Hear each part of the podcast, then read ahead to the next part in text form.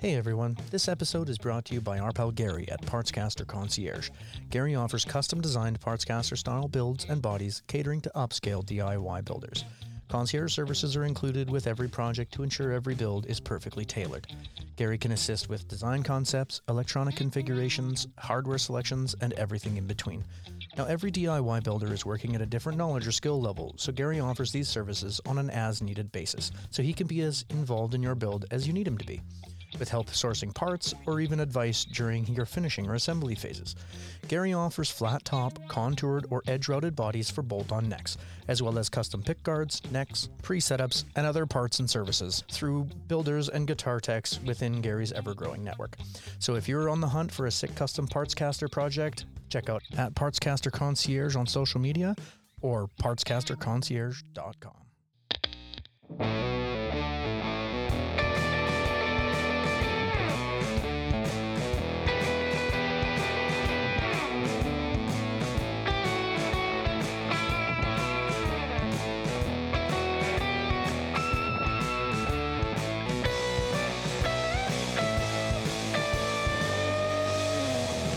Oh, man, hold your beans and kick some teens. It's a fine, fine episode of The Cultured Guitarist. Take two on this episode, indeed. In fact. Had a little boo-boo. Mm-hmm. My name is, again, with the idiocy, Al. And with me, as ever, is my faithful companion, Clean Yourself Up, Casper. And we have with us, earnestly, Ed Sculthorpe from Birchway Sound. I'm actually pleased with that one. You could have gone a lot darker. Works for me, man. Works for me. Yeah. That's good. No, I'm glad. There's a rare moment, folks. Casper approved of the nicknames. It's all good. It could have been a lot worse. a lot worse. Yeah. How's it going, Ed? Oh, it's going, man. You know, it's a beautiful afternoon and the sun's shining. Can't complain. Excellent. Well, I'm glad it's a beautiful afternoon. It's a beautiful afternoon here, too. It's very, very sunny. It was sunny and warm today. Mm-hmm. Almost a little hot, even. I'm looking forward to some real hot days and strapping on the budgie smugglers and getting out in the water and flapping around like an albino manatee. Yeah. There's a visual for you, folks. I'm a hefty feller, too, so I do a good impression. Yeah.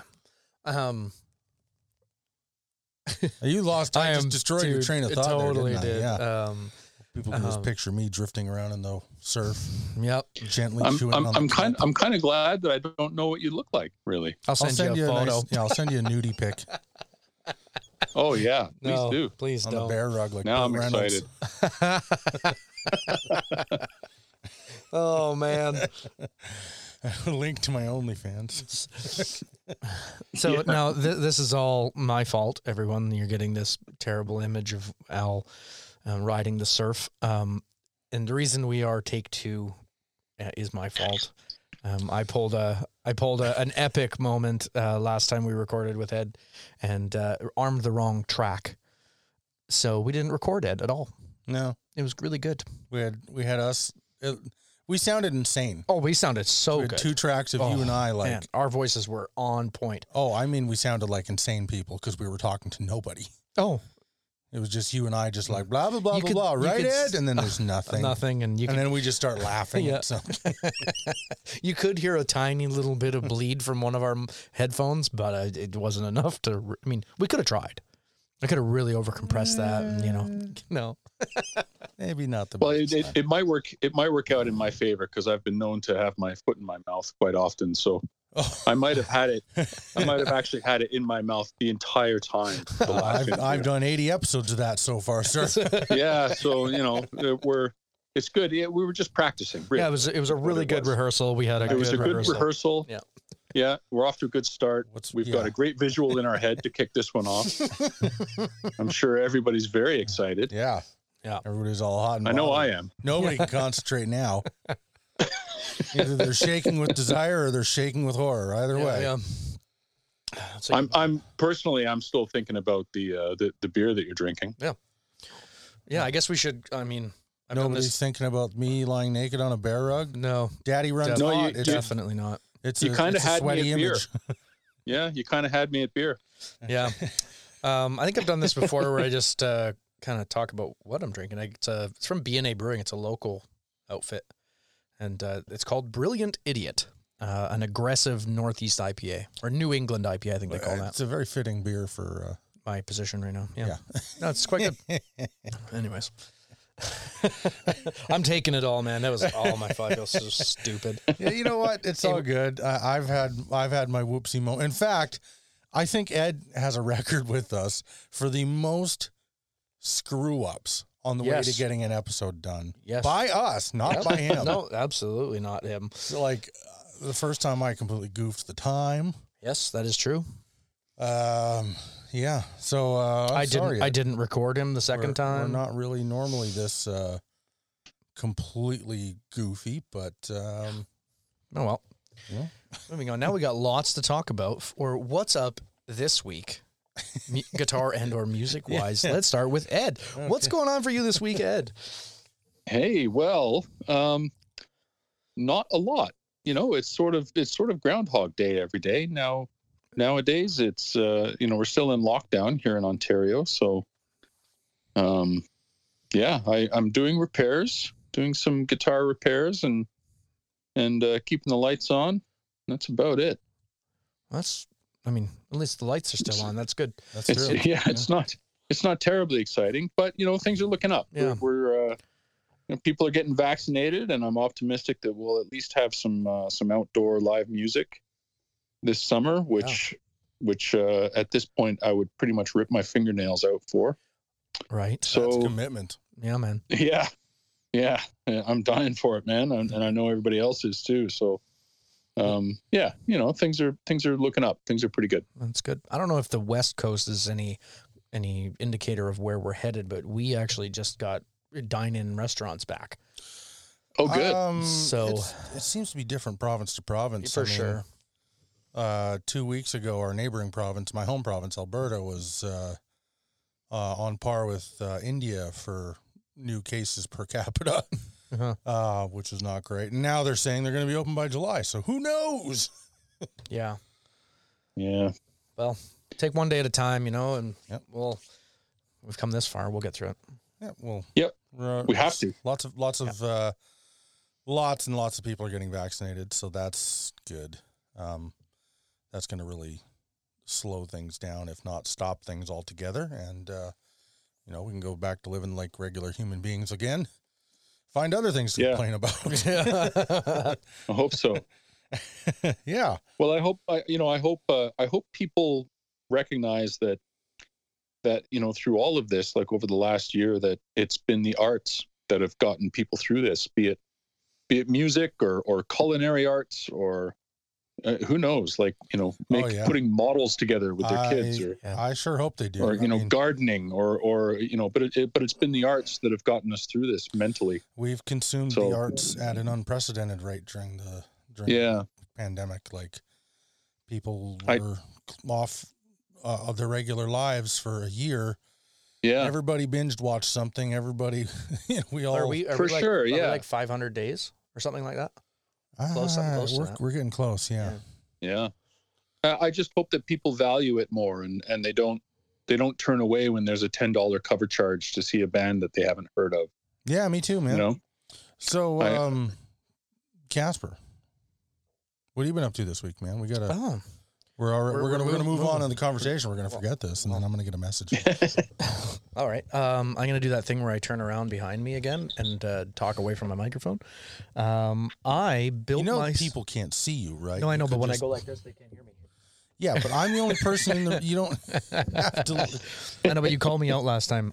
So I built myself a set of shelves for my guitar pedals that are not attached to my board at this point, and. I'm happy but sad to say that both of the shelves are full.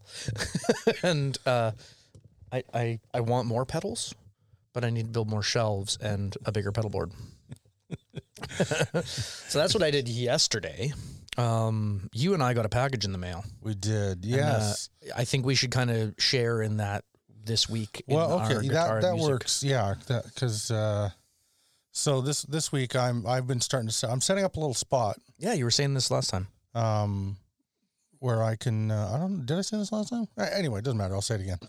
But I'm setting up a spot at home where I'm going to live stream on my my Instagram rehearsals. Okay, sorry. You said that you were setting up a space to just to practice in, just to be able to plug in again. I am doing that, but I'm kind of taking it a little further.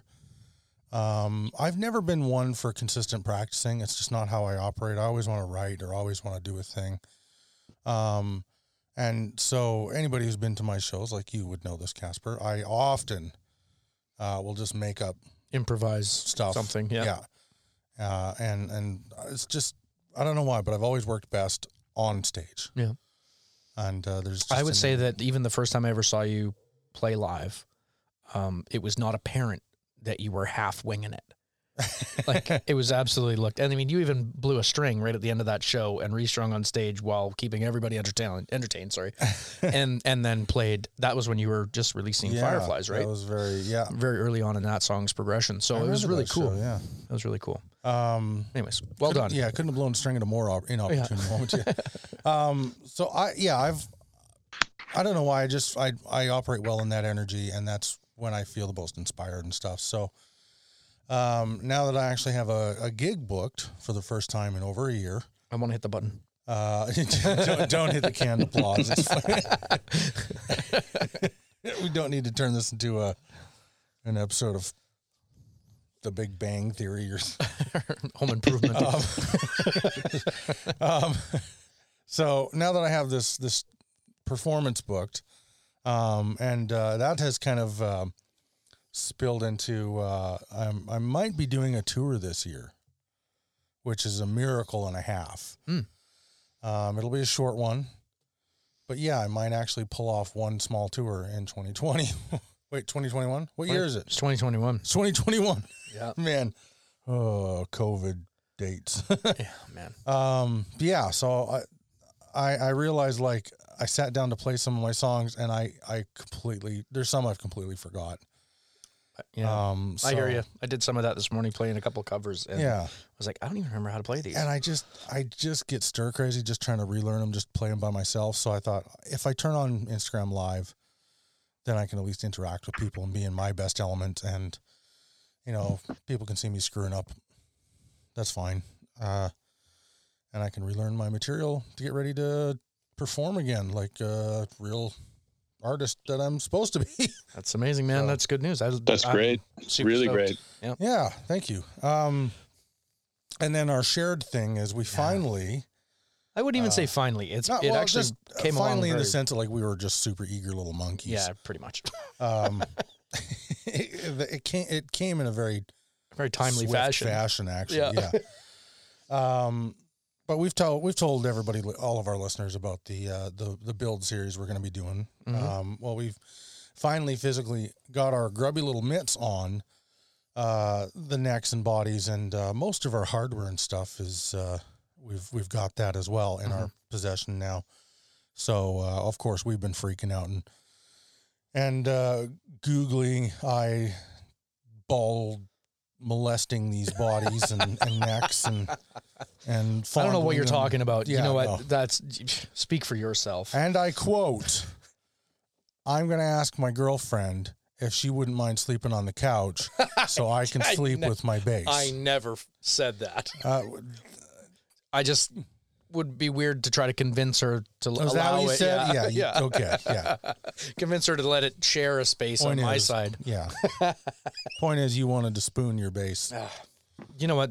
I actually found, I've been down the rabbit hole in this thing the last few days. Got, you know, the last little things coming that I realized we didn't have, like, you know, strap knobs and things, all these little things. I got to get, you know, I still got to order some strings, because I have never even ever in my life bought a set of bass strings ever. Never owned a bass. So that kind of stuff was basically what I've been up to last week. I got a really honking strap on the way, because dang, this thing ain't light, man. It's heavy, and I'm stoked that it's as heavy as it is. It's funny, our instruments are very opposite in that way. I picked yours up and just about dropped it. It was so light. I was like, whoa. Yeah. Yeah, I wanted mine to be light, so I definitely went all out that way, but it's Huge shout out to Trevor Woodland at Vigilant Guitars, mm-hmm. and to Gary, oh crap, what's Gary's last name? Cooper, over at PartsCaster Concierge. Trevor at Vigilant made the necks, Gary at PartsCaster made the bodies, and holy dang, yeah. These gentlemen went above and beyond. They both worked incredibly hard. These things are beautiful. Can't wait to... Knocked it completely out of the park beyond all expectation. Yeah. Can't wait to share them with y'all and work on these and do this mini series that we're working on. So I think the rest of some of the other stuff is in the mail as we speak, so there'll be more updates coming as we get closer. I know I've got parts... Well, our pickups are... I don't know where our pickups are at. They're not shipped yet. I know that much. And neither is the pick guard that I'm getting. Right. And those knobs come in for me, right? Yeah. Something like that. Anyway, they're not done. There's a lot of parts we're waiting on still, so it's going to be a little bit, but that's okay. Anywho, so I have no plan for this chat. I don't remember what questions we asked last time. Well, let's pretend like we didn't talk to Ed last time and kick it off with... how did you get started, and how did Birchway Sound become Birchway Sound? Well, that's a huge question. We'll start right at the beginning. No. Well, it all started in grade 3. I won't go back that far. I've always had a passion for playing guitar and for music, of course, and like you guys, I'm sure, and so many other people, I grew up with posters of guitars on the wall and stuff like that. So when I left my last job, I figured, well, what am I going to do now? And I figured I'd just follow a passion, and it led me here. And when I first sort of came crashing through the door at Birchway, I tried sort of flipping used stuff, which was okay, but there wasn't a tremendous amount of value in it. And I think last time we spoke about the tragedy that there's no vintage guitar store in Hamilton. Yeah, but like we were talking, we did talk about this last time. It's such a hard game to really get into, because you just need such a ridiculous pile of cash to get into that now. You need a ridiculous pile of cash, or you need a lot of connected people who already have a bunch of stuff to sell, and it would all have to be consignment. So it's, if you weren't in that game 20 years ago, you just can't get into it now. And I was thinking about this after we talked about it, but like when you think about the real vintage players in the world, and I think everybody kind of, the default one that most people go for is Norman's Rare Guitars. Yeah. That was a guy who started doing the vintage thing in the 80s, when the vintage market was pretty much rock bottom. Like there wasn't a vintage market. It was just used old guitars. Yeah. And he was doing it just as a side hustle while playing in bands, and you could still buy a 59 Les Paul or something for just, a couple $1,000 bucks. It wasn't a huge thing. Yeah. Yeah, if that. Yeah. And that was hefty money for one of those. Yeah. And sure it was. And now it's like, all right, somebody wants to sell their 59 Les Paul, who's going to remortgage their house? Yeah, I was just going to say that. To buy That's that right. thing. Like, it's either you remortgage your house to buy it, or Joe Bonamassa comes out of nowhere and scoops it and raises the value another $50,000. So the vintage market it's brutal. So you sort of you put your thumb on the pulse, so to speak, when you open a business, and you sort of see what the appetite is, or where there's a bit of a void, and all the while I started noticing a lot of Canadian brands, and had exposure to a lot of Canadian brands and Canadian builders, and I thought, you know what, this is world class stuff. There is no shortage of quality and innovation and design with what we're doing here in Canada at all. We've run into that a few times, actually many times, with other guests and, you know, players from elsewhere, builders from elsewhere in the world that say, you know, some of the things coming out of Canada are just out of this world. We had a couple of pedal builders in particular say that the best pedal builders in the world are in Canada right now, which is, there's some, you know, that's, your opinion may vary out there, but but it's just, it's enough. It's enough of a product spread to certainly fill a store, and a lot of the builders, especially guitar builders, they're following. They've got a good following, and they're making a reasonable living building and selling their creations, but they're very regionally based. Yeah. So you know they might get the odd request or the odd purchase of one of their builds. You know, to be shipped off somewhere else in the world, but it happens very rarely. Most of the time, you know, they might have a local sort of super fan that has three of their guitars, you know, that sort of thing, or there'll be onesies and twosies. You know, they might sell one a province or two away, right?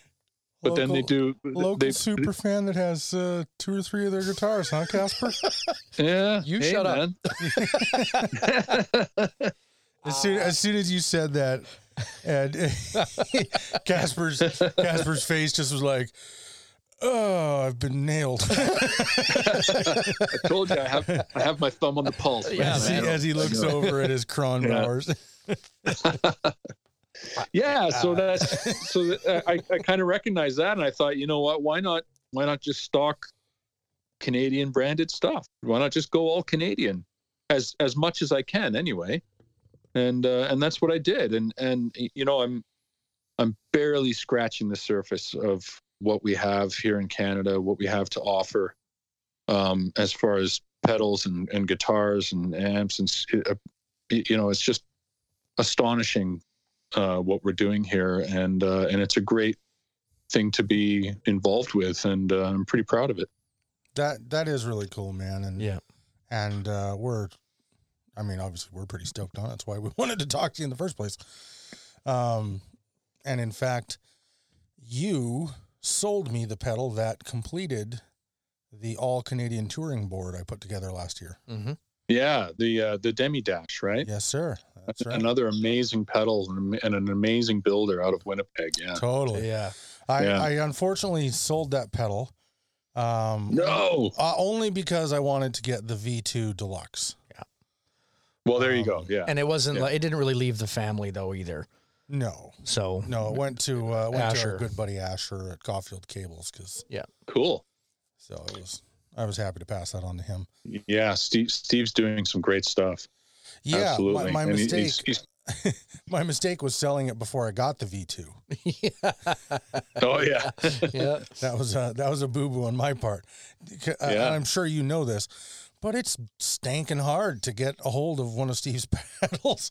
Every time he releases a batch, the stupid things are gone right away. He's created such a demand for them, and rightfully so. He's really done a tremendous job in designing that pedal, and it sounds so good. Yeah, yeah, and it looks and I've sold those pedals to you know a remarkable array of players.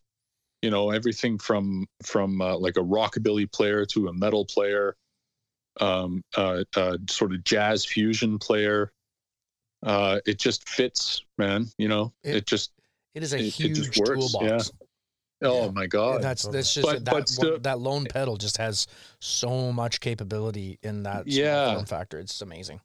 Yeah. And that's kind of what I look for. I'm an old school guy, right? I like the sort of one stomp idea of a pedal, right? If I'm, you know, I'm going to find the setting that I like. This is just me as a player talking.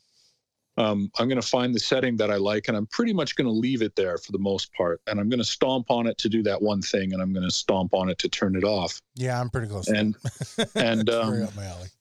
It's nice to have other things in that toolbox, but you know, as soon as there's you know 7 or 8 toggle switches and a dozen and a dozen knobs to turn and three buttons to press, I kind of shy away from it. Like the Empress ecosystem. Like, oh boy, that's an amazing pedal. A wonderful delay pedal, but it was. You needed a computer engineering. Man, I am an ultralight pilot, and that thing is the space shuttle. Yeah, like it was like. Yeah, I mean the thing could power 747.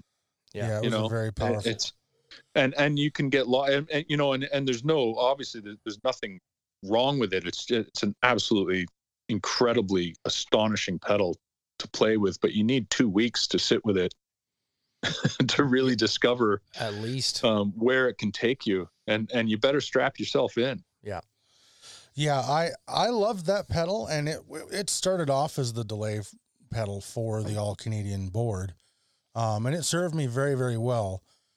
But there was two things that really threw me with that thing, and this isn't the fault of the pedal. This is me. This is Al's an ape. Number one. Way too complicated for me. So much going on. I mean, it's like having the genie and the lamp at your feet for frickin' delay. It's crazy. But at the same time, that's like death by options for me. It was option paralysis for sure.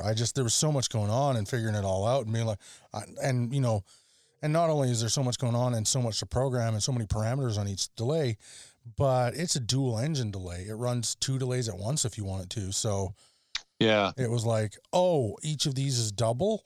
I can remember we were talking about it and you were like showing me some things, and I could just like watch your eyes gloss over as you were trying to explain it. And some people thrive in that environment and they crush it. I mean, the patches that you see people post out there with that pedal are just insane. And at the time, up until just maybe a little over a year ago, I was still hunting for a good quality power supply, which is one thing that is not offered in the Canadian market, is a really boutique power supply. I would like to see Radial do something like that. Yeah, I keep expecting they're the ones that are kind of don't know why to do it. But so at the time I had a power supply that had functionally worked for a long time, but as I really leveled up the pedal board into much, much more high-end pedals, things started, you started noticing a little more noise. High-end pedals like high-end power, you know? Yeah. And Empress, no one is more finicky about their power than Empress. And there's so much so that they have a list, and this is probably the biggest flaw, I think, with going with Empress. They have a list of power supplies that work with what pedals they offer. Yeah. And you better check that list, because otherwise you're going to cause problems for yourself. If not damage. Potentially damage, yeah. The thing I noticed is because I was using a crappy power supply, and this is my fault, not Empress's. I want to be clear on that. Every time I would step on my delay pedal, the power was ugly. And so if I didn't step on the pedal carefully, if I like left my foot off the pedal quickly, the button would snap back and there'd be a huge bang that would come through my signal. Mm-hmm. And it would delay. and it was just awful sounding. So I did get a better power. I wound up getting a Strymon Zuma, which solved that power issue. But I definitely did move on from that Empress as well, because it was just way more than I knew how to handle. Yeah. And so there's been an interesting shift with pedals just in the last 10 years, even with the digital platforms that they've been using, just offering infinite possibilities, sort of at the end or at the beginning of the circuit that they're kind of plugged into. And, that Empress pedal is a good example. And a lot of other pedals that are coming out, the digital platform has allowed them to kind of change their marketing demographic more towards the studio or the home studio musician, as opposed to the live performer. Mm-hmm. So that Empress pedal, and especially the quality of the sound of those digital delays are equal, if not better sounding than some of the more boutique rack mount delays that you would get for a professional studio. I'll be straight up and say, like, most of the sounds I heard in that pedal were second to none. I've never heard anything sound. I've heard things. Yeah. I would say there's brands out there doing equal, but I haven't heard anything that I would say is better. Mm. Yeah, like they're at the tippy top of the game. You could spend $3,000-$4,000 on a sort of the quintessential rack mount delay for a studio, or you can go out and get that Empress pedal for a fraction of the price and have all of that and more for your home studio. And so the digital technology that's coming out now is just it's breathtaking what they can do. And 10 years ago I'd sort of turned my nose up at it and think there's nothing really. It'll never match what you can do in a proper studio. But now it's, if you know what you're doing, it's crazy. It's pretty incredible. The processing power that is out there, it's pretty incredible time that these guys are putting in. Yeah. So now pedals now have the audio quality of studio rack mount stuff from the 80s, Oh yeah. And they've got all these incredible options like the Dr. Scientist Atmosphere. Yeah. Mm. If you need a reverb for your home studio and you're on a little bit of a budget, my goodness, the stuff you could do with that pedal. Yeah. There isn't a reverb that you would be wanting for in your home studio. If you've got a desktop computer and a pair of decent monitors and some good software and a couple of little gizmos and gadgets to interface with it all, that's a great reverb to use. Mm-hmm. So my favorite, mine as well. Yeah, incredible. So it operates beautifully as a pedal, but also it can do studio quality reverb, which is a pretty amazing thing. Many different studio quality reverbs. It's insane. I think absolutely. The only, and this isn't a flaw, this was a design choice that Ryan and Neil made with that pedal. The only thing that might irk some people is that mono choice they made. If you wanted to do stereo with the Dr. Scientist, you'd have to have two. Mm-hmm. Yeah, it also has a MIDI out though. True. That's true. Yeah.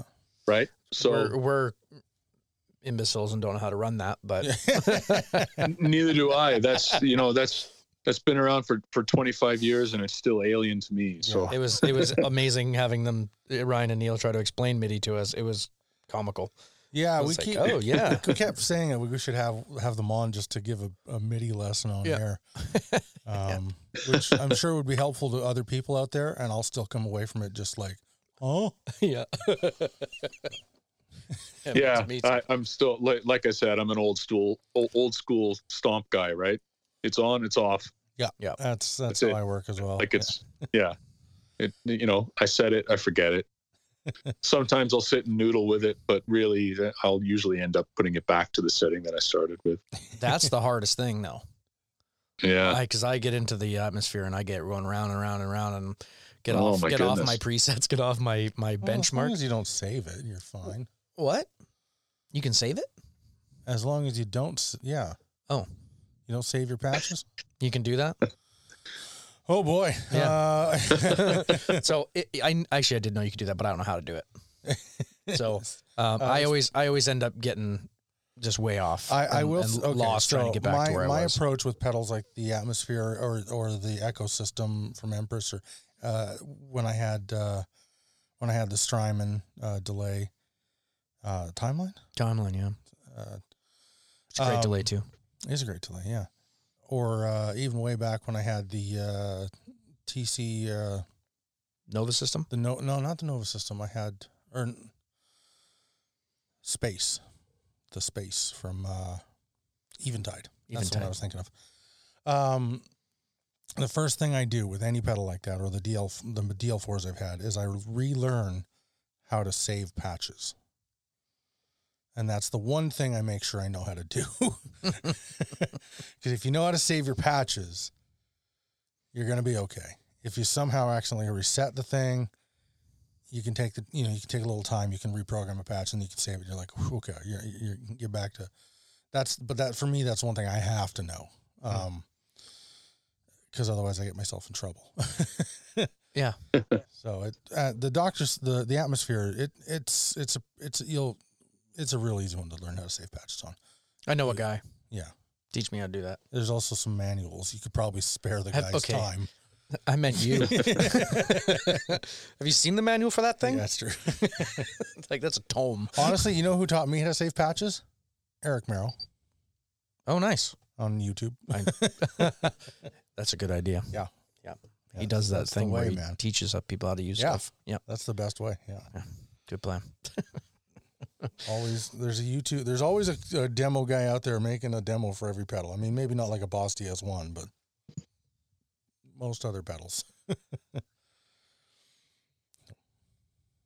yeah, Ryan's like an hour and a half away, so he could always waste his time. Which, by the way, that's a serious perk. Totally. Living in the Okanagan, you can be neighbors with Dr. Scientist pedals. Mm-hmm. So I didn't ask you this last time, man, but where did the name Birchway come from? Well, a number of things. My grandparents lived on a street called Birchway, and that was in the UK. But Birchway is kind of it's kind of a tongue-in-cheek way of saying Canadian way, because birch trees are very, very native to Canada, and they're all over Canada from coast to coast. So it's a very prominent tree. So, it's kind of infested with trees up here. Yeah. Yeah. So, and I love birch trees. So, I just, I thought it would make a good name, really. And when I named the business that, I had no idea that I was going to be going all Canadian, but it worked out well. Okay. Yeah. That's pretty much it. All right. Yeah. I should have intelligent questions written now. Why don't I do that, man? There's two parts to that. There's intelligence and questions, and you're missing both at this time. But all right, where's your list of intelligent questions here? Huh? I didn't write any down. Yeah, that's right. So you've got to work with a bunch of, Canadian builders, Frederick's Guitars, for example. List some of the other, other builders you're working with, and what are some of the perks that you've, because obviously you get to play things like an Orbitron or these all Canadian built guitars. Oh man, I want that's right. Yeah, so I want one so bad. Yeah, they're really cool. Yeah, he's doing some great stuff. The Frederick line has been a lot of fun to be involved with. We've had a lot of really good discussions, Curtis and I, about design and where to go with it, and he just takes it and runs, and he'll come back a month or two later and pull something out of a gig bag, and it'll be like, holy moly, what have you done? and it's just wonderful. Yeah, really great, a lot of fun. Gillard Guitars, Jay Gillard is a wonderful, very gifted builder. So good. He's done some tremendous stuff. We were involved in a really great project a couple of years ago that upcycled some wood from vintage or a heritage building downtown Hamilton, and we raised a lot of money for a local charity that keeps music in schools, which was a lot of fun to be part of. The 99 James Project. Yeah, he still does that, right? No, there were only 25 made, and there's still a couple of left. Oh, okay. I've seen the guitars out there still, and yeah, they're pretty cool. So that was a lot of fun. Alexander James out in Peterborough is a wonderful builder, very, very bespoke. His guitars are some of the nicest I've played. Absolutely, really, really inspiring to play. Dagleash Guitars out of Montreal. I had three. I've got two left of his guitars in the shop. Another wonderful builder, really cool design, no compromise in quality or materials. And Dickert, Harold Dickert Guitars. He was the first one that I had in the shop. He was the first one to sort of commit to letting me sort of profile his instruments. He's an incredible builder, and a real conservationist. The guy's an encyclopedia of tree species, and he tries to incorporate mostly native woods in his builds. So he'll use a really wide array of tone woods in his builds, and once you play them, they're just incredible, very inspiring guitars. A lot of fun. And there's another local one, Grace and Mercy Craftworks. I don't have any of his guitars in the shop at the moment, but another incredible builder. Yeah, and there's so many. My goodness, there's so many that I've spoken to, that I've met. Going out to the Sonar Guitar Festival in Montreal. I don't know if you guys have heard of that. Yeah, we know Sonar. It's one of those ones we hope to get to. Sebi from... Seb from Ground Control. Yeah, he and Florian from Millimetric. That's right. They kind of help organize that, I think. And that's right, yeah, it's mostly Florian's gig. Yeah, Florian kind of is the main guy behind it, right? Mm-hmm. That's right, yeah. And... yeah, what an inspiring trip that was. No doubt. Really amazing. Yeah, Florian's a really cool guy. I really like his builds as well. Oh, yeah. If you ever wanted wonderful to guy, yeah, guitar, and, that's one of them, man. Holy. Oh, my goodness. Yeah, what an incredible designer he is. Yeah. We were super fortunate to get to play one. So, well, Ryan from Dr. Scientist has one. And when we went and interviewed him and Neil, I looked over at his guitar rack and I was like, oh my gosh, you have a Millimetric. I love those things. Yeah. This is the insane part. And, nice. then he's like, yeah, you should take it with you. Try it, play it out. And I was like, no, I'm not doing that, Ryan. That's like a $4,500 guitar. No, I'm not doing that. He's like, yeah, no, take it. And he would not let me leave without taking his guitar. He went dug through a storage room for a case that it fit in. Yeah. Like, no, you're taking it. And this is after he told us a story about loaning out his $7,000 gem that he never got back. I was like, I don't want to take your guitar, please. But I did. Yep. And I loved it. And Casper loved it. Mm-hmm. And we both want Millimetrics now. And Florian has a 2.5-year wait, so he stopped taking orders for a little bit and broke our hearts. Mm-hmm. Yeah. And perfectly understandable. Yeah. I mean, why would you still have a 2.5-year wait is insane. And he doesn't, his output is pretty good for a one-man shop. Mm-hmm. Oh, for sure, yeah. He's always finishing up a few a month, and it's just like when you're still 2.5 years behind, that's crazy. That's called success. That's a lot of demand. Yeah. Wonderful builder. So yeah, that's a great festival. If anybody anybody in Canada who's a guitar enthusiast, when that festival starts back up again, I highly encourage you go to that, because that is. Just incredible. I was just blown away with what I saw there. So how have you weathered the pandemic? Because brick and mortar shops, you get hit the worst. Mm-hmm. It's not like Amazon sitting online when people are online more, raking in more money. You're in a risky position. And how's that been for you?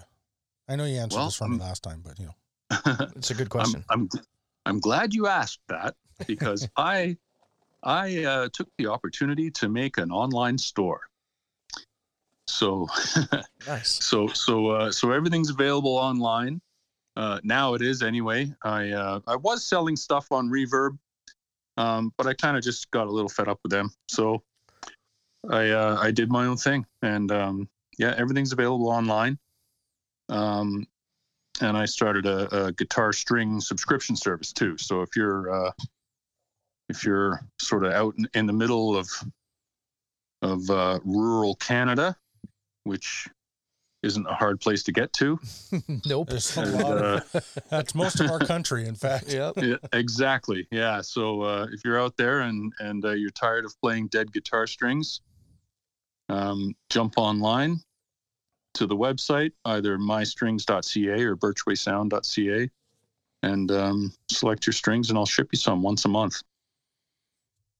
So that's kind of how I did it. So I do repairs, guitar repairs, and that keeps the lights on, you know, keeps the water flowing at the shop. Right. I haven't had to buy cheap beer yet, which is a good thing. That is good. Sorry, you go for it. I was going to say, because you don't just do like the brick and mortar shop either. Don't you have other spaces that operate as well within the building? Yeah, I did. I was doing I was hosting a monthly songwriters workshop. Yeah. And through the Hamilton Regional Songwriters Group. And I had a couple of teachers that were working out of there. So I had a guitar teacher and a vocal coach that were using the space upstairs to do weekly sessions as well. So you know, that was going along quite nicely, but of course that all came crashing down. And you know, so I'm looking forward to that starting up again. When everybody's comfortable with that, I hope we can get back to that. Yeah. Because it helped. It helps, you know, not necessarily monetarily, but it just helps with just flow. You know, you gotta, when you have a space like that, it's a musical space. It's not just a retail store. It's a musical space, and you need to have people. You need to have creative people flowing through it. Yeah. You know, it's so important. Kind of sets the vibe to the whole space. Yeah, it really does, and you can feel it. It's a tangible feeling in the space. You know, so I'm looking forward to having that return there. Yeah, I mean, like the community is a circular thing. It needs to be nourished and enriched. You can't just take from it and you know, be enriched. A rising tide raises all boats. So if you don't have your boat in the water with the rest of them, you know, or if you are the only boat in the water, that's not as great. So I think it's I love that's the best thing about independent stores. I think, you know, I think they're so important, more than a chain. Yeah, we have just in the downtown core, we have 4 shops that, you know, we're all sort of in separate neighborhoods of the downtown core. And the 4 of us do very different things. We have a different sort of approach to what we're doing business wise. And we have, you know, sort of our own little band of loyal followers, and as you do, right, with a local shop. But we're all very supportive of each other, which is really great too. We're all very supportive of each other. We send clients back and forth. You know, we recommend each other. If somebody's looking for a particular thing and one of us might not have it, but we know one of the others will, we send people back and forth, which is really great. It's such a great community to be a part of. Yeah, that's really awesome. Did you find? Have you found during the pandemic and during all the social distancing, you know, with people having more time at home and kind of indulging in their interests a lot more, did you notice an uptick in sales, or was it kind of the opposite? You noticed a lot less because, you know, foot traffic was non-existent, and you know, what could you tell that kind of a thing? And was it like or was that a challenge you had to kind of work around? It wasn't something that I could really predict or measure. There was a time last year, sort of towards the end of the summer, where over about a month and a half, I sold more pedals online than I had sold in the previous year combined. And I thought, oh, okay, well, this is really cool. Like, if this is the way it's going to be, then this is great. You know, this is, you know, I'll get a little bit of cash flow in the shop, and you know, I'll be able to bring in more product, and this will be wonderful. And then it just rather abruptly dried up for no apparent reason. Mm. And, you know, I'm sure some kind of analyst could study, you know, what's going on culturally, or, you know, with lockdown or with this and that at the time, and kind of overlap it and say, you know, this is the reason why there was an uptick, and this is the reason why it kind of died out. But I don't know. It ebbed and flowed as much as everything else did in the last year. So it was, it wasn't something that I could say, well, you know, no worries. Next month I'll sell X amount of pedals and, you know, X amount of guitar strings or something like that. And therefore I can count on having X amount of dollars. I couldn't do that. I just had to hope for a pleasant surprise. Yeah. Yeah, it's crazy. Like, working, you know, I worked music retail for a bunch of years. It was an independent shop, and then it became Along McQuaid. And, you know, I worked there for a while it was independent, and then I worked there for a couple of years while it was Along McQuaid. But so for our American listeners, Long McQuaid's kind of like a guitar center. Kind of, yeah. It's the biggest music chain in Canada. There's 80-something stores, and it's the reason Guitar Center is not in Canada. It's because they can't be. There's no market for them here. Yeah. Yeah. And you know, it was always interesting working through. There's a couple of periods that were always interesting working in the store. One is obviously, you know, heading into Christmas. Because Christmas in North America is the shopping season, and people just go bananas, and you're on your feet hustling all day, every day, and you know, it can be a bit crazy working retail. But then there's always, on the flip side, music retail in summer was always like, do people still live in my town? Where are they? Like, I haven't seen anyone all week. Yeah. Or, you know, it was all there's a lot of challenges. And when the store was independent, you know, I watched the store owner, this wonderful guy. He smoked a lot more in summer. And it's not that he was like maybe smoking less in winter, but he was sure driven to smoke for different reasons. Accounting was more complicated in winter, before, during, and slightly after Christmas. But in summer there was a lot more stress for him. Do you find that as well, you know, or is it, has it been a different experience?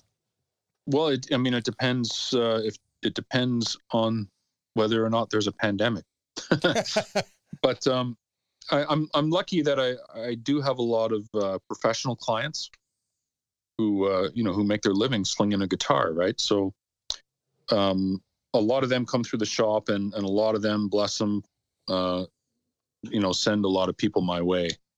So it's the repairs that sort of keep it afloat, and then the pedal sales and guitar sales and stuff like that is sort of the gravy on top, for now anyway, until things hopefully change.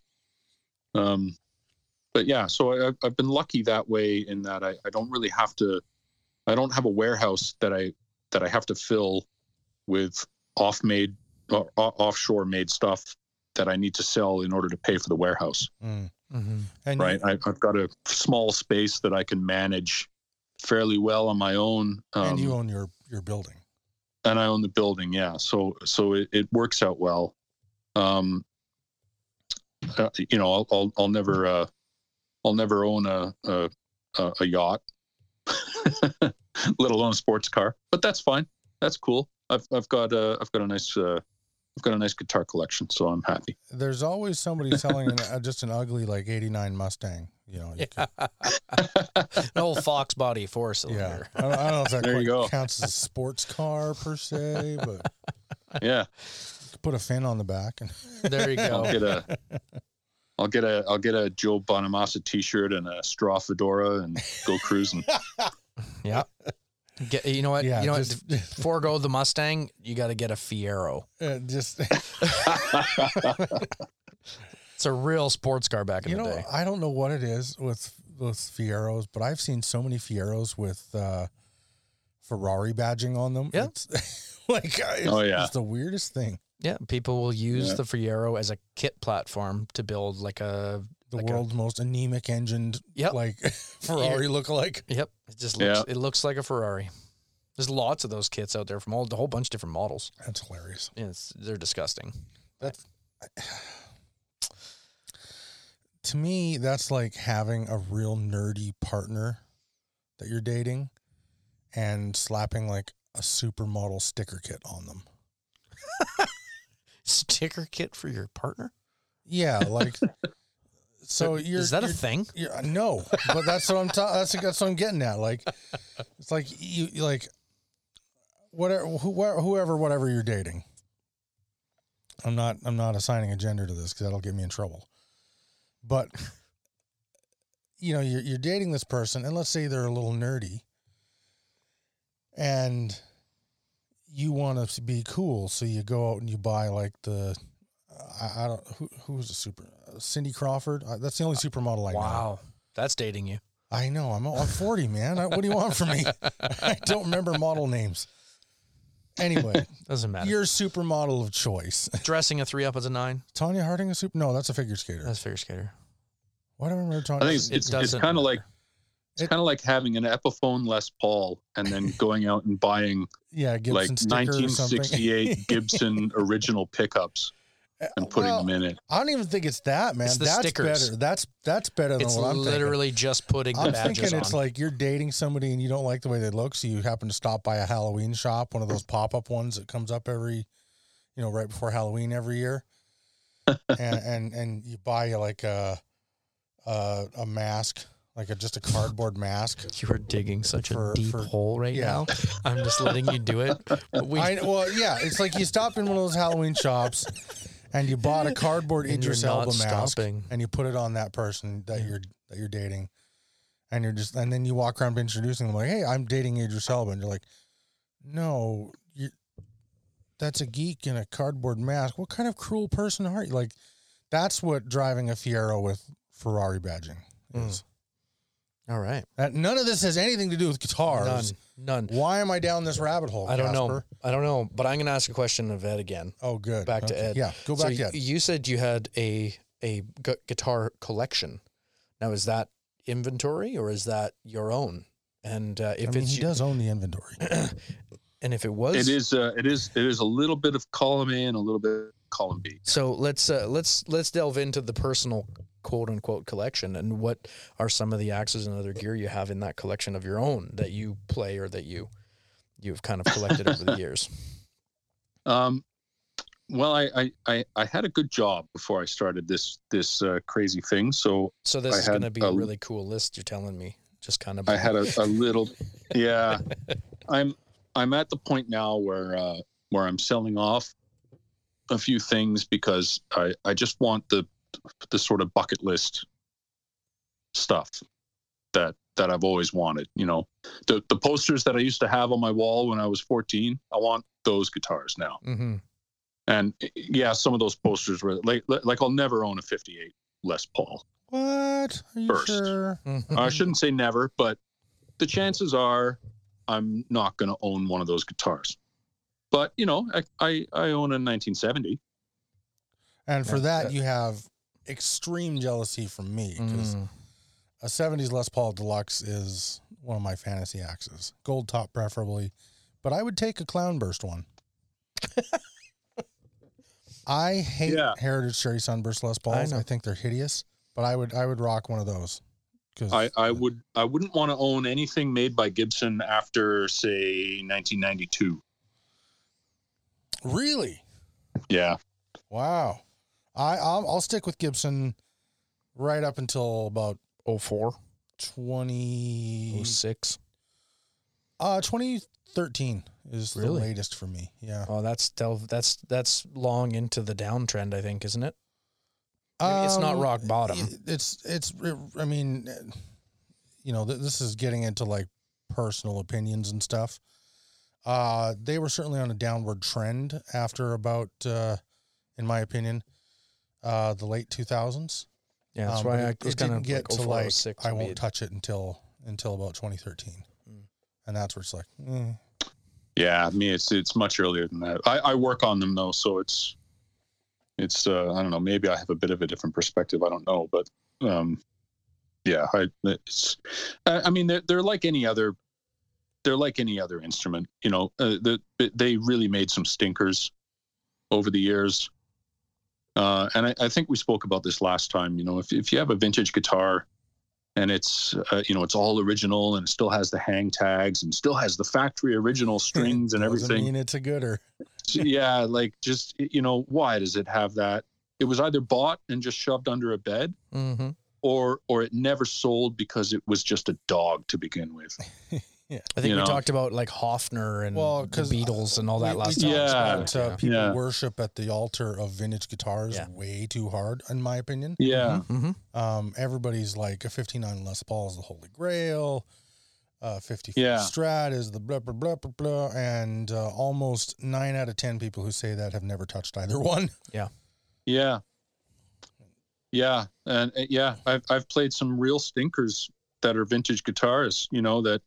That if you were to throw them up on Reverb would fetch a completely ridiculous price, and whoever would buy it would either be a collector that plays nothing but cowboy chords, so they'd be happy with it, or they'd be really upset because it would be such a dog that it wouldn't be playable. Yeah, see, I don't think people think about the fact that when you see Joe Bonamassa buying up every single one of these, like anything 52 through 69. No one considers the fact that Bonamassa also has at least, and I mean at least, one guitar tech personally working just for him and literally no one else who their, whatever, $200 an hour job is to make these guitars awesome, whether they're dogs or not. Mm-hmm. Yeah. In as vintage correct a way as possible. And, you know, if you're Bonamassa, you can afford to do that with one of these outrageously priced vintage guitars. If you're a regular human being, you better hope you buy the right vintage guitar when you're hunting and not just... the one opportunity you get to. Yeah. Yeah. You know? Yeah. Yeah. Well, there are a lot of collectors that do that, and they call guys like me to, you know, to sort of dial them in.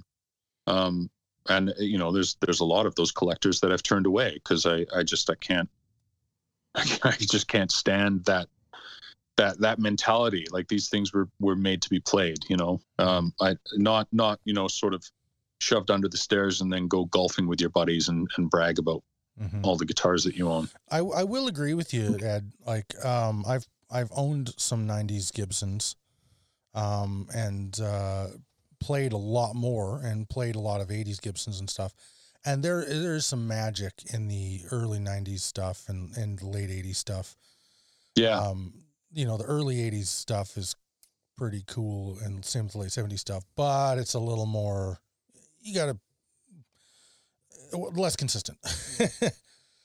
Yeah. The early 80s stuff, Fender and Gibson, early to mid late 80s, is really, really good. Mm-hmm. And, you know, if you're looking for a really good vintage Les Paul Strat Telly, get one from the 80s. It'll be affordable, and chances are, it'll be a much better instrument, just better built instrument than one from the 70s or the 60s in some cases. Yeah, we're hitting a weird era where that stuff is starting to climb in value. It's getting interesting. It is, yeah. There's a guy on our local Facebook that has a 92 Explorer for sale, and I'm really like, oh man, I'd love to get another one of those. My paws. Unfortunately, the finish has been modified quite heavily, poorly relicked, if I may be so bold. Yeah. And so the asking price is too high. It should be $1,100, $1,200. Yeah, I was gonna say 12 to 15. Yeah. Yeah, and he's 17 is where he's at, and it's just like no, the finish would have to be mint for that. There's just no way. Yeah, which is too bad because you don't see a 92 Explorer pop up very often. Oh well. Is that one with the funky stripes on it? No, it's it was a black guitar. It's all of the edges have been relicked to look like somebody somehow rubbed their arm over every corner area like 100,000 times. Yeah. Oh, belt sander relic. Those are my favorite. Yeah. I don't know if it was the seller or if it was somebody else that did it. It doesn't matter. The finish is what the finish is. It's the value's gone by quite a bit at that point. Yeah, that's the one. That's the one, yeah. Sorry, I thought that was actually something like pinstriping. Yeah, cool guitar. And I had a 97 Explorer, which is obviously 5 years later than that. Man, what a nice guitar that one was. 92 would be primo. I just saw the seller. Yeah. I think there's some magic in those. I'm with you, man. I think... Yeah, it's a good era. It's a good era for Gibson and for Fender. Yeah, for sure. Yeah, but that's why I if you're going to spend that kind of money, and if you're not attached to the nostalgia of it, and that's my biggest competition is nostalgia, right? Everybody wants what their heroes played. And I get it, of course. I'm one of those guys too. I love all that kind of stuff. But if you're not really attached to the nostalgia, or if you can sort of get past it, if you're going to spend that kind of money, buy something local and independently made, because it's going to be just as good, if not better. And if anything ever goes wrong with it, it's going to go back to the actual person that built it. Yep. That created it. It's not just going to disappear into the back room of a Long and McQuaid. I will say that's also why I love buying used, though. Sure. Yeah. Used is like, it's just a fellow person like me. I'm putting money in their pocket. So. Yeah. Yeah, exactly. Yeah. But I don't mean to take away from your point, because I wholeheartedly agree with you. There's now is as far as I'm concerned, we're in just this golden era right now of there's so many builders out there, pedals, amps, guitars, you name it. The guitar world is, honestly, we're kind of flooded, and a lot of these builders are not going to be around in 10 years. But yeah, that's true. Tragically, yeah. Tragically, yeah. And that is sad to say. And I've already seen some really great ones go out of business. But it is a buyer's market for cool gear right now. Yeah. And there's an independent maker out there building your dream right now. Mm-hmm. And it's... Yeah, and you don't even know it. Yeah. Whatever you can think of. Somebody's out there doing it, or they're doing something darn close to it. Yeah. Or they'll make it for you because they do custom everything. Yeah. It's crazy once you... Like, because I think, because I just... As most of our regular listeners know, I've ordered a Moore guitar out of Denmark. And that guitar is just about as close to the dream offset that I could possibly imagine. It checks all the boxes. Mm-hmm. And in searching and knowing Dan and looking at what he does and doing this podcast, we've, broadened our horizon, so to speak, as to all the alternate builders that are out there. There are hundreds, and you find like, oh, this guy, like this particular builder is building the version of this kind of guitar that is it, and there's somebody doing something that is their thing. and you just don't know they exist yet. And I mean, let's take our buddy Frederick, for example. He's doing, he does custom builds to your kind of request. And, you might pay $2,800 to custom out one of his Orbitrons, going pretty elaborately too. And that is cheap. Yeah. I mean, what do you pay for an R7 or an R8? Oh my gosh. Those are hitting $4,800, $5,000 and they're not worth it. What's that? I don't know what that is. That's the vintage, like the period correct Les Pauls. Oh yeah. R7 is the 57, 1957 kind of reissue, replica. Yeah. 58, R9 at 50, Yeah. Gotcha. And if I may say so, if you're going to buy a new Les Paul and you want, and you're insisting like, no, it has to be brand new off the shelf. I think those are the ones to get, but the prices are ridiculous. And I've said this on the show before. You're charging, Gibson is charging, anywhere from, what is it? What do you think, Ed? $4,800 to $6,500, depending on the one you're getting. Yeah. Sounds about right. Yeah. To get a guitar that is correctly spec'd to how they made them in the late '50s. Yeah. Now, if you take Gibson's pricing in the late '50s and adjust it for inflation, it's the same as a Les Paul standard goes for today. And I mean a Les Paul standard, the regular factory one, not these R9s, R8s, R7s. Why is one of these R7s like almost 100% more price, like 200% the price? It's crazy. Well, it's marketing, and they know their demographic very well. So if you think about the demographic that's buying them,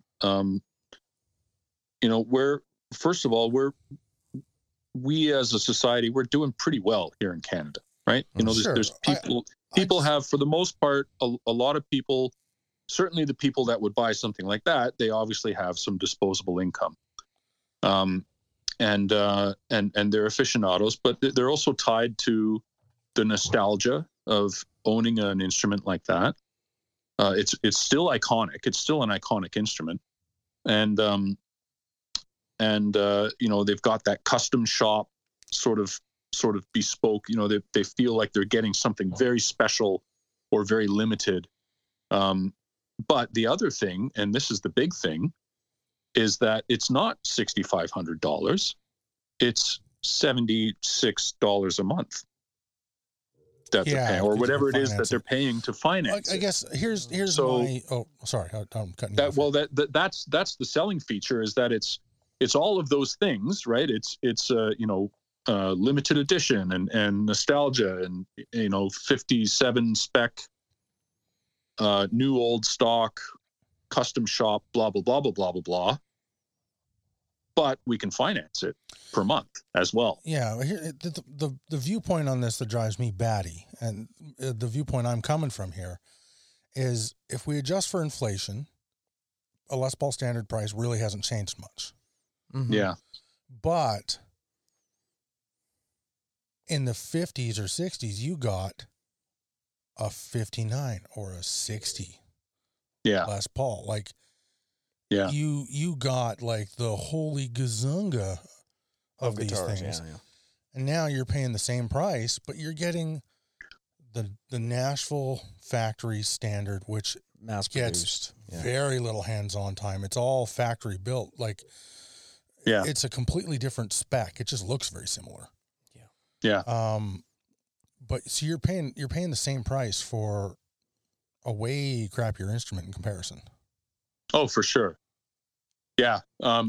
If you're looking for something vintage spec, go buy a, what's his name? Tom, Rossi. I'm so bad with Tom names. Murphy? No. He's out of Guelph. Hopefully you edit. I want to know. Hopefully you edit this part out, because I should remember his name. I'm gonna start Google searching here. Yeah, because I'm very curious. Because Bartlett, there you go, Bartlett. Tom Bartlett. Go buy a Tom Bartlett. Tom Bartlett guitars, okay. what he does is absolutely astonishing. Oh, yeah, I know Bartlett Guitars, man. My brain was... Yeah, he's crushing it, man. So and that's what he does is astonishing. That's kind of to my point is earlier, too. It's like there's somebody building that retrospect axe at a fraction of the cost. Well, I wouldn't call these a fraction of the cost. His aren't a fraction of the cost, but I mean, this guy was so obsessed with making an absolute perfect replica that he actually had original like pickup rings molecularly reverse engineered so that he could have sheets of plastic made exactly the same way that they were made in the 50s so that he could cut his pick guards and pickup rings. Hmm. He found like with his pin router, he found the exact spiral on the tool bit that was used to cut the pickup router so that it would leave the same tool marks. That's dedication. Yeah. That's pretty cool. Absolutely. So if you want true vintage spec, go buy a Tom Bartlett. Like, put your money where your mouth is. I would say that. Right? And go buy one of those. For me personally, that's too much. I personally wouldn't need that to be satisfied. Buying a guitar of that quality spec, I would say. I agree. Yeah, I agree. So that was, and further to my point, there are other people maybe not building the down to the tooling remake of those guitars, but they're building of equal or superior quality instruments with modern techniques for less cost, and you have more personal input into what that guitar is. Personally, I don't mind a high cost guitar if the payoff is there. You know, like you get your more guitar. We're not going to talk the numbers. It's expensive, but it's not like it's not ouchy. Yeah, but it's ouchy with a reason. I mean, the time Dan spends on your guitar is redonkulous. Mm-hmm. I don't know how Frederick makes any money off his guitars, but he's building that high quality instrument at a cost that I would not go and give Gibson or Fender that much money. I would go and see Curtis. Yeah, see, I would go. He's building sort of Ernie Ball quality instruments for sure. Yeah, I would go with a smaller builder just because well, like we've already discussed, I'm happy with 90s Gibsons, or I'm even happy with early 2010 and earlier Gibsons. Yeah. I don't need to spend $7,000 on an R7 or an R9. Like it's not my bag. I mean, my buddy Eric has an R8 Canada Special Edition, and it's my favorite Les Paul I've ever touched by a wide degree, and I love that thing. And Lord knows if I ever see one for sale used and I can swing it, I'll probably buy it. But, to really get my fix for that kind of vintage spec feel kind of a thing, I absolutely would be happy with a Bartlett or a Frank Brothers or something like that. Like there's people out there building these things that I'm just as gaga about and would be totally happy with. Yep. Well, and ultimately, I mean, just same argument that we had with the vintage guitars too. Is, just because it's vintage or just because it's an R7 or an R8 or a custom shop or anything like that, it doesn't mean that when you sit down and play it, it's gonna be an inspiring instrument for you. Absolutely. Yeah. Might be for me, but it might not be for you. I don't know, right? Yeah. Yeah. So we're all different, and you're gonna go out and spend that kind of money. People spend that money without even playing the instrument, which is what blows my mind. Yeah, it's great. That's where I like these independent builders, man, because you might spend that kind of high-end money and not play the instrument, but their reputation and livelihoods is on the line if that instrument doesn't deliver. Mm-hmm. Yeah. So and they're especially guys like Frank Brothers and Bartlett, like if they get the slightest feeling that it's not going to be an inspiring instrument to play, they'll probably saw it in half. Yeah. And start over. Whereas, look at Gibson. They've 100% learned the lesson that they can put out dogs for literally years. Oh, and they have done. And it almost has no effect. I mean, okay. Yeah. They went bankrupt, but it wasn't because they were putting out dogs. It was because they bought too many other brands that were non-guitar focused. And Well, and they started doing some weirdness. Yeah, but once they sold off the other brands and went back to just doing guitars, everybody just, you know, Gibson fanboys absolutely forgave them. And I don't consider myself a Gibson fanboy anymore. I used to be pretty hard. Mm-hmm. And I still love a lot of their things, but... it's like we were talking about something to do with this earlier. Never mind, I'm interrupting. I just... you know, they don't have that. They don't have to care that much. Yeah. They just don't. And that's not what their game is. Yeah, they've got such throughput, and they've got, you know, they know their demographic.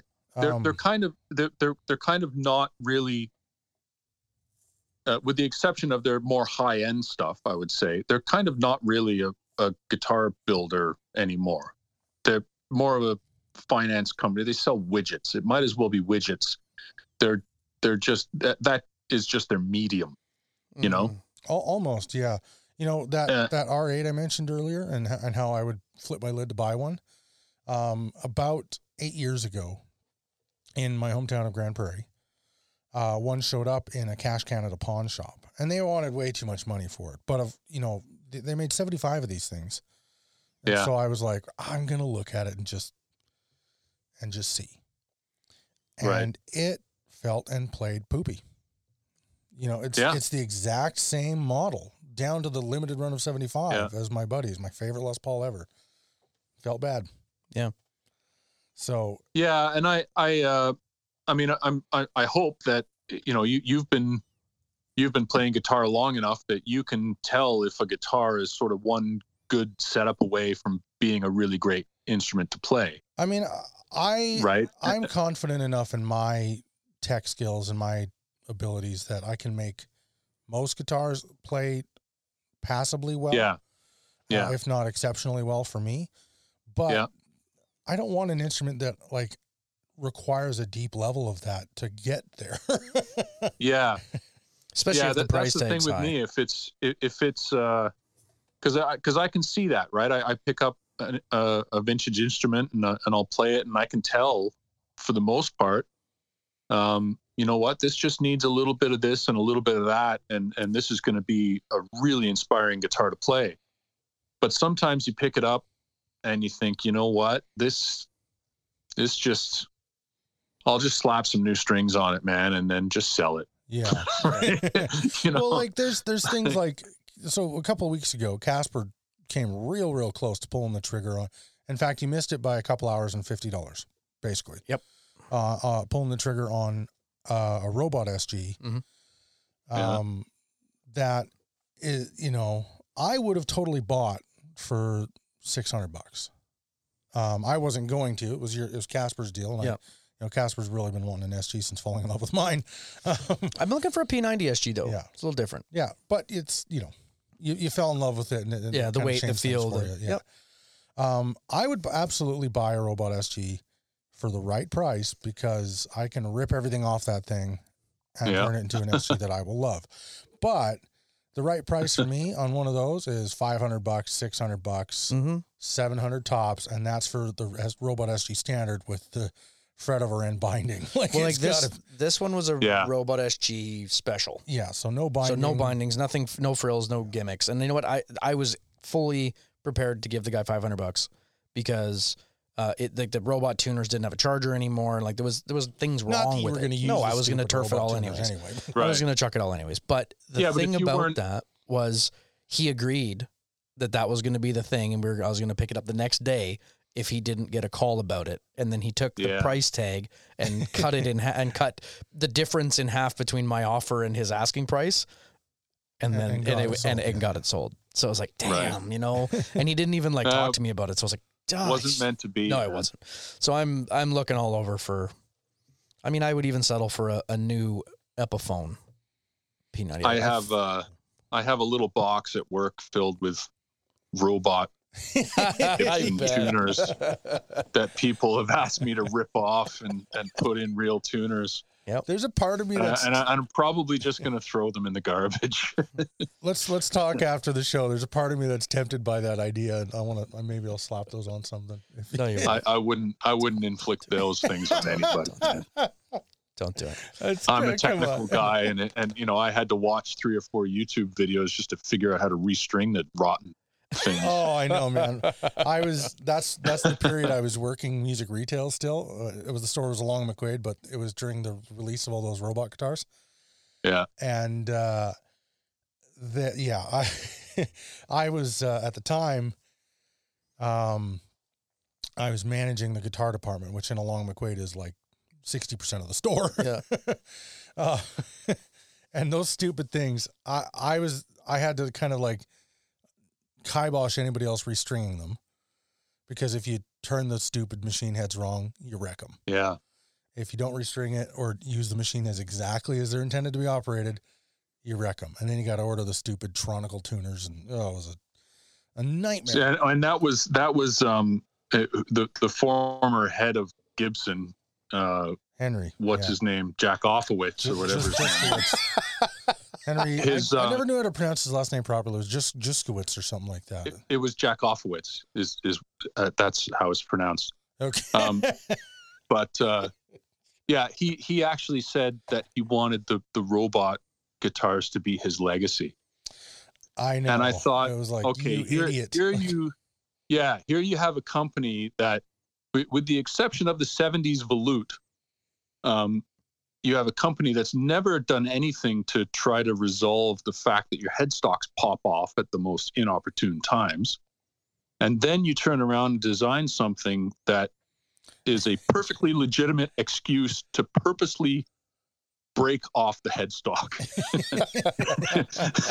Right? Well, just like, and what, that's your legacy. Okay. How did he go from being the guy? Because I will give Henry credit. He rescued Gibson. When he and his investors bought the company, they immediately turned around and released the legacy models and brought the brand back from the brink in the 80s. That was Henry. So how do you go from being that guy who takes it from trying to make Superstrat copies of Fenders that are decked out with Floyds and stuff, brings it back to making proper Les Pauls and proper guitars again? How do you go from that guy? The Gibson, was it called the U2? The Gibson U2, was it called that? Or the N2 or something? Man, they had everything. They had the Gibson Victory guitars. I have the Corvus. I have three Gibson Victory guitars. Oh, really? I'd actually like to get my hands on one of those things, but they were a terrible mistake by the company. But I'd like to. They're really interesting. Really interesting. It's amazing to me that he went from being that guy to being the same guy that shoved the robo tuners down everybody's throats and blew the brand. So, like, does mercury poisoning take a long time? Lead paint chips, something. Anybody with a pencil mustache in this day and age, is a bit of a supervillain, and so it was. Somebody should have known from the beginning, like, oh, this Henry guy's not right. I just wish they would just open up their 1968 catalog and just build that. Yep. That'd be rad. Just do that. Just don't, just stop it. Just stop it. And just build that. Make sure you enunciate that. I was so excited when they announced they were going to be doing a reissue of the Les Paul Deluxe. I was like, yes, this is it, baby. We're going to get the mini humbuckers with the screw holes, not Firebird pickup shoved in Les Paul. Yeah. We're going to get the extra big headstocks. Those mini humbuckers are fabulous, man. I love those. They're amazing. Yeah, I like them a lot. They sound great. We're going to get the extra big headstock. We're going to get the volute. Nope. It was a Les Paul standard with, I'll give them, they put the right mini humbuckers in it, but that was it. That was the only thing they did. Yeah. And they called it a Les Paul Deluxe. It was just like, nope. Oh, come on. So close, but so far. No. Yeah. Anyway. Well, and that's what I try, and that's what I would like to do. My legacy, perhaps, is, I remember being a 14-year-old kid thumbing through the pages of Guitar Player magazine and seeing a picture of a Les Paul, in an ad, right? And thinking, man, if I could just get a Les Paul, then, I'll really be a great player. right? You know, yeah. that would totally legitimize my, you know, my picking up an instrument at all, is if I could just get one of those, you know. And I would like to create that, but for a Canadian brand, because we don't really have that level of nostalgia with any Canadian instrument. No, it's true. That I can think of. Not really. Even Godin's been around for quite a long time, and nobody has that. Has that feeling with any particular model. They like the brand. Yeah. But solid guitars. It's an incredible brand. You know, really, really great instruments. Loads of fun to play. Great quality. But there's don't have a legendary model that people crave. Or there's just the nostalgia. How do you create the nostalgia? Because that's. I don't know. That is apparently what sells guitars. To a certain generation. I think that's why we're seeing this new generation of builders and stuff all over the place, and making stuff all over the place in different ways, is because the generation that always bought the Big G, the Big F, and those few legacy brands, that generation's retired or dying. Yeah. And so there's room for other brands to thrive now. I don't know if I'm being a little harsh here, but they're too busy buying Fieros and putting Ferrari stickers on them. They've already bought all the guitars they want. Now we have two Canadian brands that are kind of, well, I would even say three. Garnet Amps is still going. They've kind of rebuilt themselves, and are doing their classic products and stuff. They're very small output, but they're doing it. And Trainer. And Trainer's great too. Fury Guitars. Yeah, they're coming back. And Odyssey Guitars. And so is Odyssey. You were saying last time we spoke. Yeah, Odyssey's coming back. They are back. They've officially relaunched their first model. But are they building in Canada? No. And they won't be. There's and to be honest, with Odyssey, I don't know if it's the worst idea that they're getting their guitars made overseas and then doing setups and stuff here. Just because the Odyssey generation is that retired and dying generation. It's not something that I would be interested in. If it's not made in Canada? I mean, for sure. You know, I think it's great that they're rekindling that brand. But, you know, come on, man, give me something made in Canada. It was a Canadian brand to begin with. I'm hoping that if they can get their feet under them, they'll open a custom shop or something, and a Canadian-made division. Yeah, that'd be good. They did just release their, like, really interesting. Casper and I just talked about this before we called you. Really strange move, interesting move. If anybody out there are our listeners, we're going to have to wrap this up quick. So our show's getting on an hour and a half at this point. The hardcore punk band from the early 80s, DOA. Right. Do you know them, Ed? Yeah. Okay. You never know who knows them and who doesn't, but legendary band in that field. And, they did shows with Black Flag and stuff. They were one of the bands that birthed hardcore. And so their front man and only original member still, and all the original members have died at this point other than this guy, I think, Joey Keithley, he and Odyssey somehow got together. Sean from Odyssey and him got talking, and they made a Joey Keithley signature edition. Great. Which,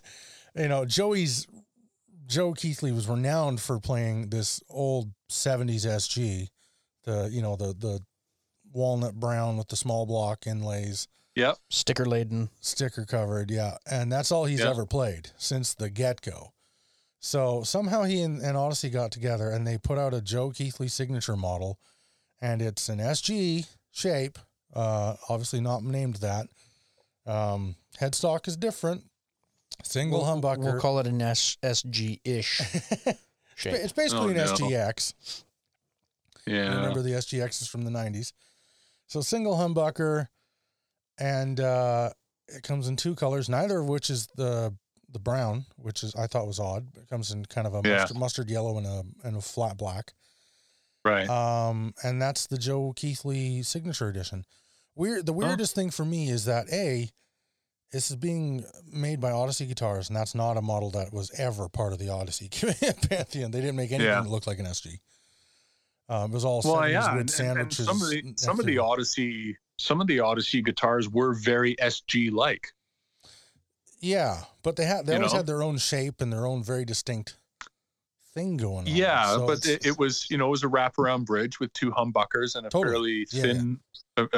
fairly thin body, and so it's weird to me to see this, like, it's very distinctly like an SG.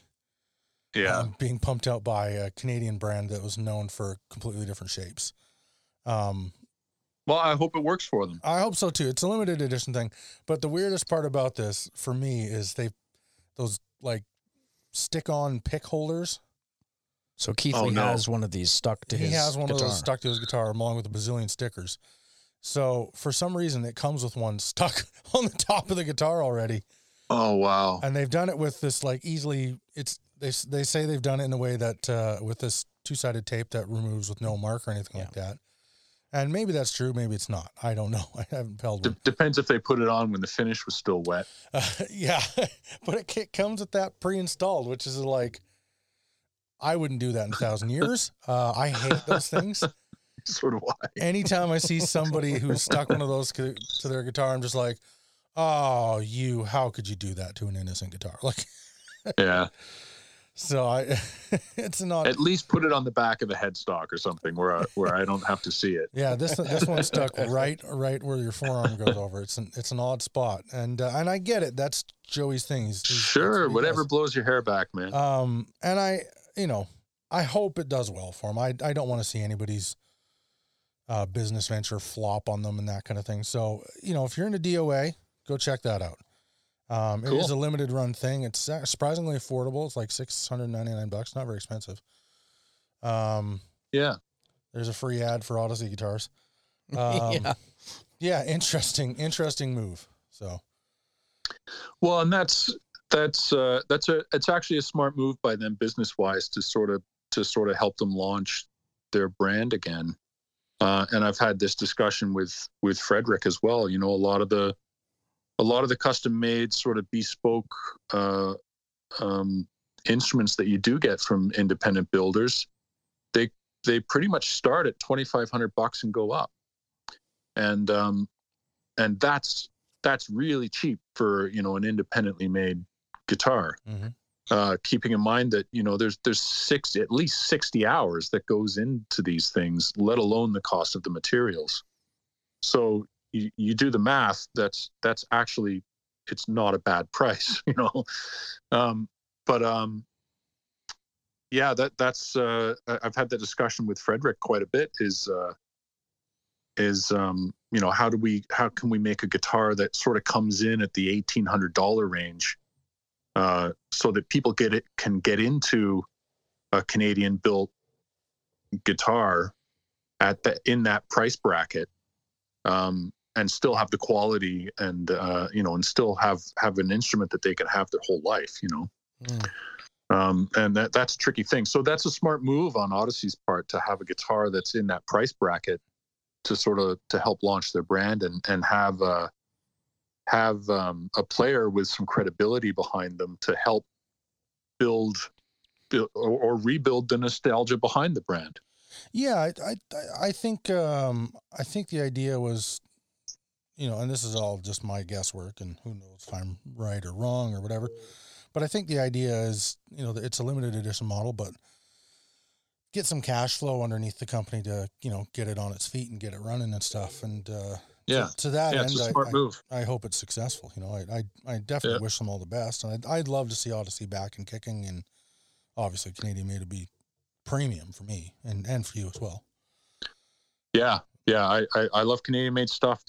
That's my jam, and I love nostalgia too, so I want to see some nostalgia created in Canadian brand, especially guitars. So if you're an up and coming and aspiring band, and there's a local builder that's doing something pretty cool. Help them out, you know. Mm-hmm. We all need to do this a lot more. We need to be helping each other out a lot more. Not unlike what you guys are doing with this wonderful podcast, connecting a lot of different people from a lot of different places. But I think we also need to be helping out local businesses and Canadian brands, and try to build on the nostalgia and promote them as best we can. Absolutely. Oh, thank you, man. I think we stand with you in agreement on that. Awesome. Well, man, thanks for spending another couple hours with us. Yeah. My pleasure. No one will ever hear the first time around, but we're excited that they'll hear this one. And, this one's way better anyway. Hey, the dress rehearsal was good, but we appreciate it, man. And, it was nice to chat twice. Where would you suggest people best find you? You can find me on Instagram at Birchway Sound. I'm on Facebook at Birchway Sound and birchwaysound.ca or mystrings.ca. It'll take you to the same website. Both do a little bit of a different thing. So yeah, check it out. There'll be more and more added as the weeks go by. Awesome. Well, thanks again, man. And dear listeners, please do go check out Birchway and give them a follow. Harass them on Instagram. Buy some stuff. Support a cool cat. And we will jibber jabber at you in another week.